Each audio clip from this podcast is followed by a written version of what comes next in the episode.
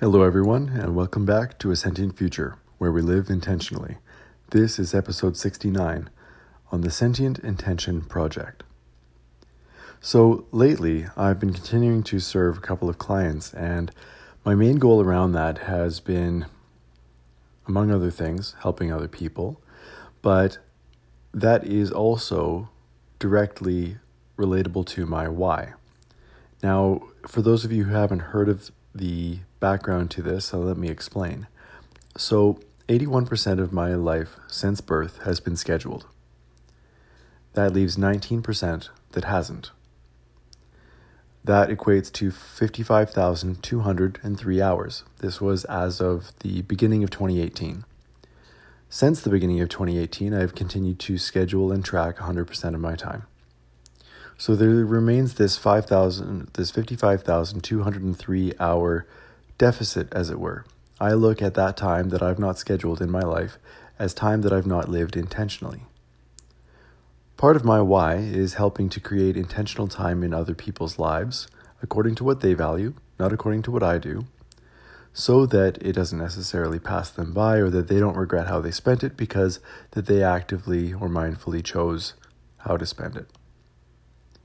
And in creating intentional time in other people's lives, I, in effect, get to reduce my deficit, right? From 55,203 hours to zero at some point. This is what I'm calling phase one of the Sentient Intention Project. If I can reduce my deficit to zero, having created 55,203 hours worth of intentional time in other people's lives per what they value, then I can eventually die happy knowing that I've lived a fully intentional life.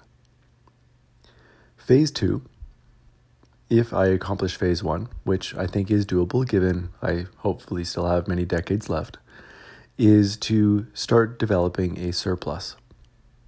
And that is to continue creating intentional time in other people's lives and ideally get that surplus up to the equivalent of 80 years.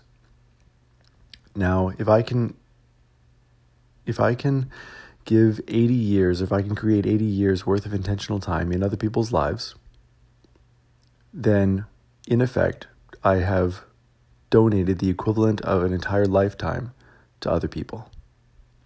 Right? Not just that I have donated my time to serving them, but that I've actually created a full lifetime's worth of value in their life, again, per what they value, compared to something that they might not otherwise have um, scheduled or decided to do, whether or not they've uh, identified what they had valued or not. If I can accomplish that goal, phase two's goal of increasing uh, intentional time in other people's lives, creating it to a an amount of 80 years, then I can die happily knowing I have lived a fully given life. That I've given the equivalent of my entire life in time to other people, which is a currency, uh, time is. Um, I believe it's our universal one. And phase three, should it happen, right? I think it'll be a while before I accomplish phase two. But phase three would be to see how high I can get that number. How many equivalent lifetimes can I create in other people's lives according to what they value, time that they schedule for what uh, they want out of life. Now, the reason I bring this up in this episode is that this is the first official result I've had in serving someone, uh, rather, a result of this nature. So, in serving one of my clients, I he recently reported having scheduled um, for 2018 uh, partly having passed and uh, partly looking forward, 779 hours for things that he values that he had not otherwise scheduled. And this largely was a consequence of our conversations and sessions together. So that's 773 hours. I'm reducing from my current deficit of 55,203 hours, and that's giving me a an updated deficit of 54,424. So I think it's a little over 1% uh, change.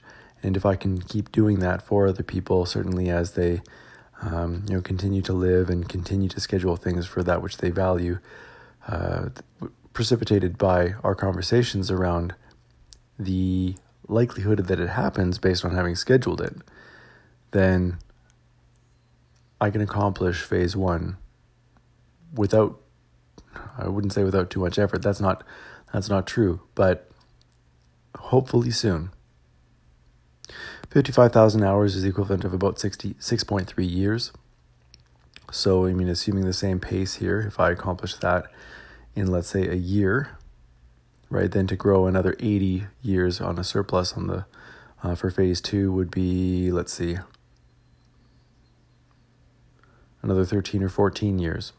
But I don't think that's what's going to happen. I think that this is going to snowball. I, I hope that I am able to have more frequent conversations with people like yourselves to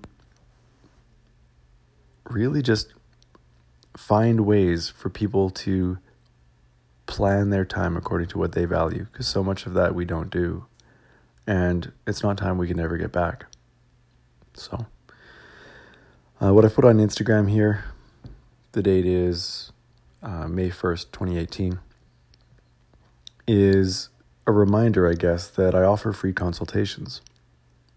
And in that time, my goal is to create as much value for you as possible based on my professional skill set around um, uh, time management and operations research. And uh, again, I'm, I'm an engineer. Um, so there's a lot, I guess, in the quantitative space that I'm happy helping people with. In any case, um, reach out to me if you're interested for free consultation. And what I hope to do is is create intentional time in your life, time that you will not look back on having regretted.